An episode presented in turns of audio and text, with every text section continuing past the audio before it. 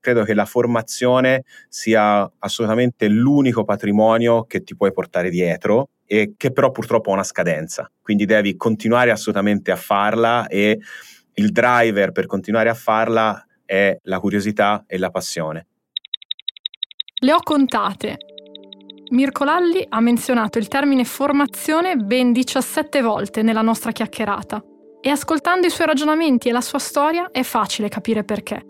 Mirko è un imprenditore, si occupa da sempre di innovazione, tecnologia, comunicazione e marketing. È il fondatore di The Data Peer Company, società di analisi dei dati specializzata nel comprendere e analizzare le opinioni e le valutazioni dei clienti. Da qualche tempo la sua startup è stata acquisita da AlmaWave, azienda italiana quotata in borsa, leader nei servizi legati all'intelligenza artificiale. Quanto di più avanzato possa esserci in un settore del digitale che, più di altri, è al confine con la fantascienza. Macchine e robot che hanno capacità di calcolo tali da compiere in poco tempo operazioni e ragionamenti complessi, tipici del pensiero umano. Eppure in tutto questo c'è molto di umano, anzi di umanistico. Mirko si occupa di innovazione, è vero, ma si occupa soprattutto delle emozioni dei consumatori, della fiducia verso un brand, un servizio o un prodotto. E questo è ciò che trovo di più affascinante nella sua figura, l'integrazione tra lo spirito imperfetto delle persone e le dinamiche della tecnologia, un po' più fredde ma precise, lineari. Mirko umanizza la tecnologia e il lavoro che oggi sta facendo è il frutto del suo percorso di studi e di scelte. Io sono Elisa Serafini e questo è Storie Possibili, il podcast ideato da Onde Alte per Intesa San Paolo NER e prodotto da Piano P, che ci accompagna alla scoperta di percorsi professionali e di vita per dare nuove ispirazioni ai giovani e non solo.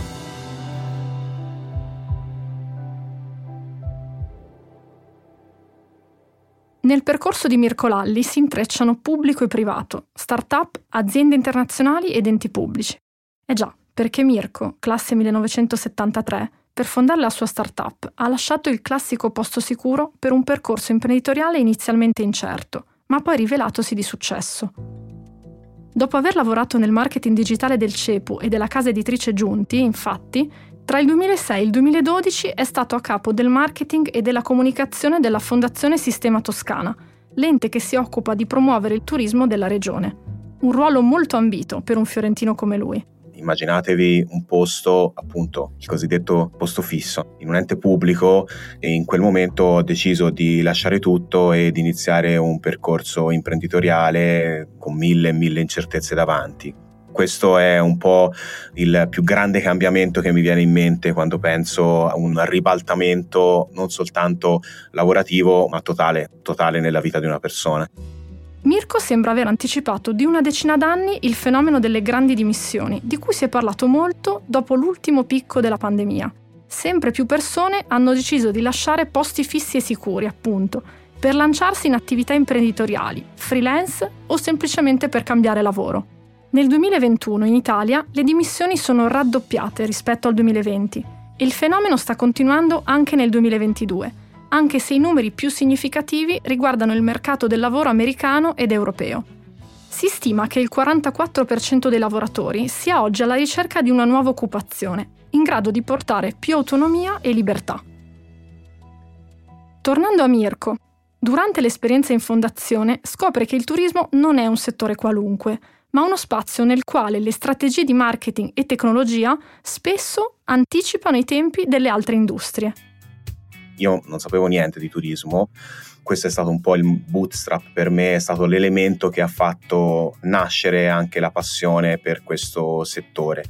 L'elemento più importante però è stata l'incontro con alcune persone e la voglia appunto di costruire un progetto imprenditoriale, la voglia di costruire qualcosa che potesse anche portare un'innovazione sostanziale sia al mondo del turismo che ad altri settori. Pensate ad esempio alla feedback economy, banalmente le recensioni, no? Un fenomeno così importante che sta rivoluzionando quello che gli americani chiamano il peer-to-peer trust, quindi la possibilità di avere un travaso di fiducia tra persone dello stesso livello e che vanno a consultare feedback e recensioni lasciati da altri viaggiatori o da altri utenti. Si consultano recensioni per scegliere la palestra, per comprare una macchina, per comprare una lavatrice. Questo fenomeno è nato nel settore del turismo. Probabilmente l'unico altro settore che aveva questo livello di interconnessione era il settore bancario. Quindi è un settore ad alto livello di innovazione tecnologica e che ha un'accelerazione nell'implementazione della tecnologia molto importante. Non solo, il mondo del turismo è stato anche il primo a recepire le nuove tendenze dei social media, quelle degli influencer per esempio, facendo da laboratorio per studiare varie forme di comunicazione, che sarebbero poi state utilizzate dalla moda e dalle aziende di cosmetica. Noi abbiamo iniziato analizzando i dati online legati al mondo del turismo. I nostri primi clienti sono stati gli hotel, gli enti del turismo, le destinazioni turistiche e poi oggi abbiamo scoperto che sempre gli stessi dati ed esattamente la stessa tecnologia era interessante anche per altri soggetti. Le innovazioni sono spesso trasversali. Si innova in un campo e la stessa applicazione può dare beneficio a un altro settore. Internet e i droni, per esempio, sono nati nel campo della difesa, ma oggi trovano importantissime applicazioni civili. La robotica è nata per la produzione industriale, ma oggi viene usata moltissimo in ambito medico. La chiave è riuscire a unire i puntini, mettere insieme esigenze diverse e soluzioni diverse. A tutto questo si aggiunge quella che Mirko considera una missione più umana che tecnologica, influenzata dai suoi studi umanistici. Lui si è laureato in scienze della comunicazione e solo dopo ha scelto di compiere altri studi più tecnici e organizzativi all'Università Bocconi di Milano e alla Singularity University negli Stati Uniti, un ente che promuove percorsi di studio innovativi rivolti a studenti e start-upper. La mia formazione umanistica è stata fondamentale per tutte le soft skill che sono utili nella costruzione di un team e nella gestione dei rapporti dal punto di vista tecnico ho imparato tutto mentre lo stavo facendo. Ho sempre pensato che la tecnologia e l'innovazione sono davvero utili quando diventano invisibili, quando scompaiono, quando non c'è frizione nell'uso della tecnologia.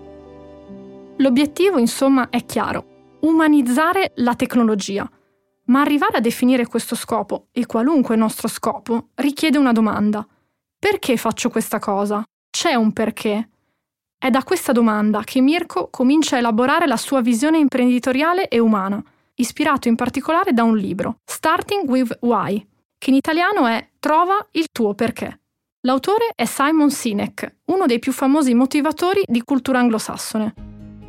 Ecco, ripensandoci dopo, questo libro e Simon Sinek di per sé hanno molto influenzato il modo in cui mi sono posizionato io personalmente e ho posizionato anche la società, perché in realtà dice una cosa molto banale, dice che le società più importanti al mondo e le persone di maggior successo quando comunicano non dicono cosa fanno, non dicono come lo fanno, ma partono sempre dal perché lo fanno. E questo sembra una banalità se ci pensate partire dal perché a volte alcune persone lo fanno in maniera naturale, altre invece si costruiscono uno storytelling per partire dal perché, ma è potentissimo. Ed è potentissimo perché ti chiarisce immediatamente le idee di perché fai una cosa e il perché ovviamente è un perché profondo, non un perché epidermico, così. Non è che fai una startup per fare soldi, non funziona, cioè fai una startup perché vuoi cambiare il mondo in quello specifico settore e vuoi portare determinate innovazioni, ad esempio. Ecco, partire dal perché mi ha completamente cambiato il modo con cui vedevo e vedo oggi non solo la mia vita personale, ma anche il percorso imprenditoriale. Perché vogliamo studiare una determinata materia? Perché vogliamo vivere in un luogo o perché non vogliamo fare qualcosa? Mettere in ordine i pensieri può essere determinante per dare priorità alle nostre scelte e identificare i percorsi possibili della nostra esistenza.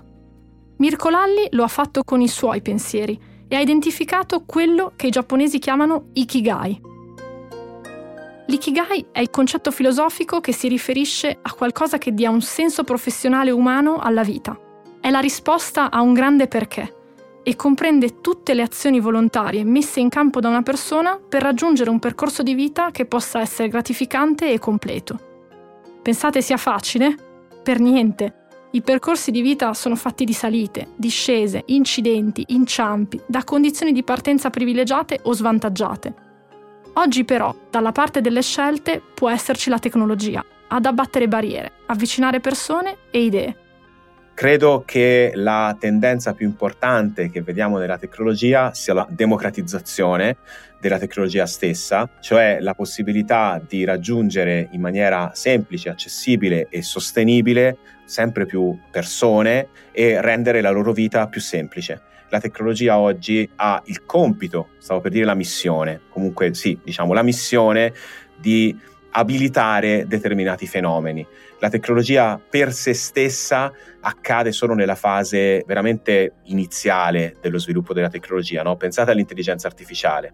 Ancora si parla molto di intelligenza artificiale, ma oggi l'intelligenza artificiale di fatto è una tecnologia super comune che troviamo all'interno dei nostri cellulari, dei nostri smartwatch, delle nostre televisioni, delle nostre lavatrici. Il machine learning o il deep learning sono tecnologie così ormai semplici da implementare che non se ne parla quasi più. Se ne parla solo quando c'è appunto una reale innovazione in questo campo, altrimenti si usa per la finalità che porta, quindi semplificare l'uso o migliorare la user experience di un determinato apparecchio, di un determinato dispositivo.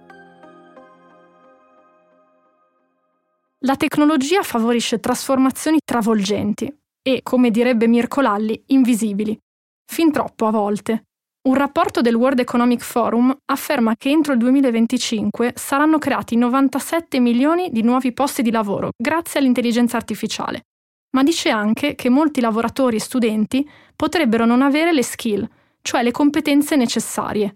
Tutte le università in questo momento hanno dei corsi o legati ai dati o legati all'intelligenza artificiale da vari punti di vista quindi da un punto di vista che potrebbe essere più business, da un punto di vista invece più tecnico o più da sviluppatore o più da data scientist. Quindi anche l'angolo con cui si approccia questo problema è importante per definire quale percorso imprenditoriale che uno vuole intraprendere. Da non sottovalutare appunto quello che stavo dicendo, il percorso di business, perché ci vogliono anche persone che capiscono la tecnologia ma che parlano il linguaggio del mercato, quindi non sono programmatori, non sono tecnici, super tecnici, degli scienziati dei dati, sono semplicemente degli esperti di business che sono i mediatori culturali che poi andranno a lavorare nel marketing, nelle vendite, nella comunicazione delle aziende che fanno tecnologia che in qualche modo devono raccontarla e farla capire anche appunto a chi non è uno scienziato o uno sviluppatore o un ingegnere dei dati. Studiare però, come già aveva sottolineato Sara Roversi nel primo episodio, non è l'unica strada possibile il consiglio che mi sento di darvi è di affiancare ai percorsi canonici universitari che assolutamente sono importanti anche per la crescita personale una serie di esperienze o lavorative all'interno di aziende che vi aiutano a formarvi o anche online in eh, formazione autonoma. Ci sono mille piattaforme che permettono di fare questo in modo da integrare quelle competenze così nuove che ancora non sono state recepite all'interno dei percorsi canonici di studio universitari. In quei percorsi canonici, peraltro, non sempre si insegna come creare una startup o avviare un'impresa. La nascita di quella di Mirko Lalli, oggi parte di un gruppo molto più grande, non è stata senza ostacoli, ma come spesso accade, le difficoltà insegnano e l'aiuto di figure di riferimento può essere determinante. Ovviamente serve un po' di buona volontà e un po' di perseveranza per fare questi percorsi in maniera autonoma, però possono essere un buon punto di partenza. E l'elemento fondamentale è trovarsi anche appunto dei mentor o delle aziende che mentre si fa l'inserimento in azienda garantiscano o aiutino anche un percorso di formazione e affiancamento su queste stesse tematiche. Noi ad esempio facciamo così, come i punti di vista sono tanti, i linguaggi di programmazione sono tanti, le tecnologie sono tantissime, è veramente molto complesso trovare le figure che hanno esattamente quel pattern di skill che serve a noi. Quindi in qualche modo qualcosa mancherà sempre e dobbiamo provvedere e formare su quelle che sono le necessità che mancano. Mirko Lalli è collegato da un piccolo studio di registrazione con le pareti blu elettrico che ha creato all'interno di un coworking pubblico in un affascinante palazzo nel centro di Firenze. Ama i podcast, scrive un blog, tiene conferenze e in controluce si vede chiaramente il motore che lo spinge ad andare avanti. La curiosità. La curiosità che lui invita i ragazzi che incontra spesso nelle scuole o nelle università a coltivare. Conoscere persone, idee o nuovi processi può cambiare le nostre vite, dice Mirko.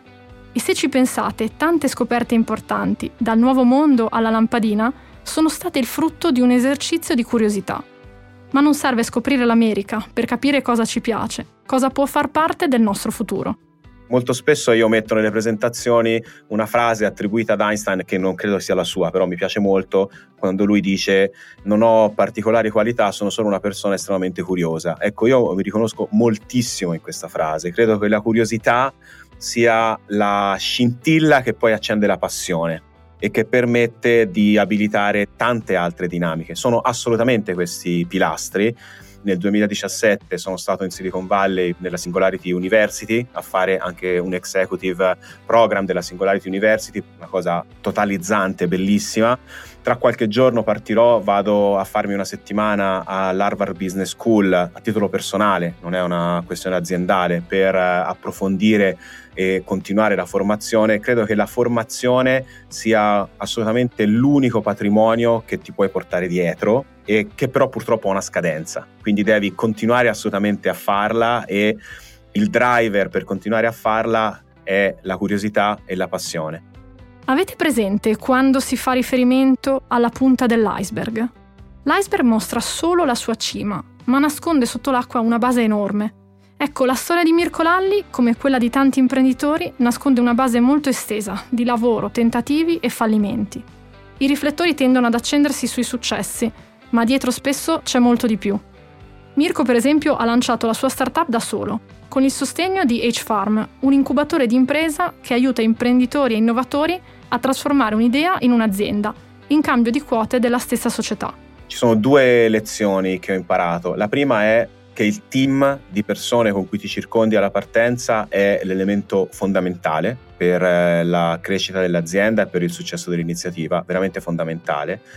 L'altra lezione che ho imparato, che purtroppo sulla mia pelle, io quando sono partito non avevo altri co-founder, sono partito con l'aiuto di H-Farm, con un investimento diretto di H-Farm ed ero l'unico founder dell'azienda.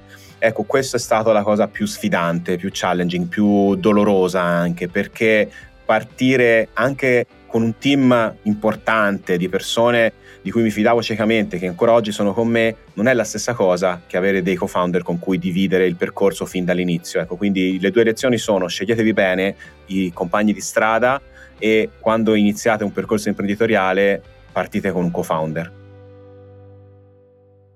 Una terza lezione, vi sembrerà paradossale, ma quasi tutte le persone che ho incontrato per questo podcast lo hanno detto, può essere quella di fallire e di farlo anche in fretta, il fallimento è un elemento per imparare cose nuove.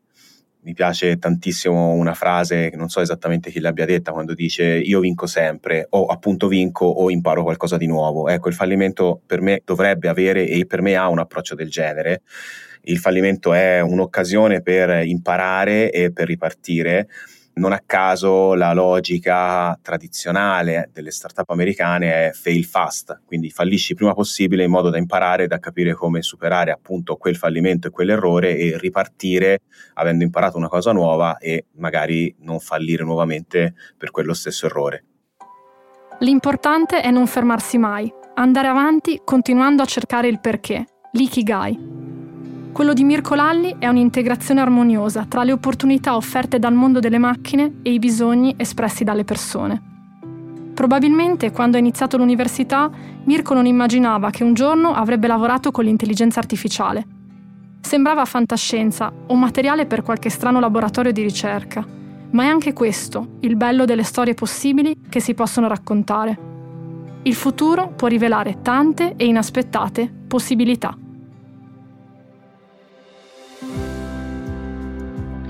Questo era Storie Possibili, un podcast ideato da Onde Alte per Intesa San Paolo On Air, scritto e condotto da Elisa Serafini e prodotto da Piano P.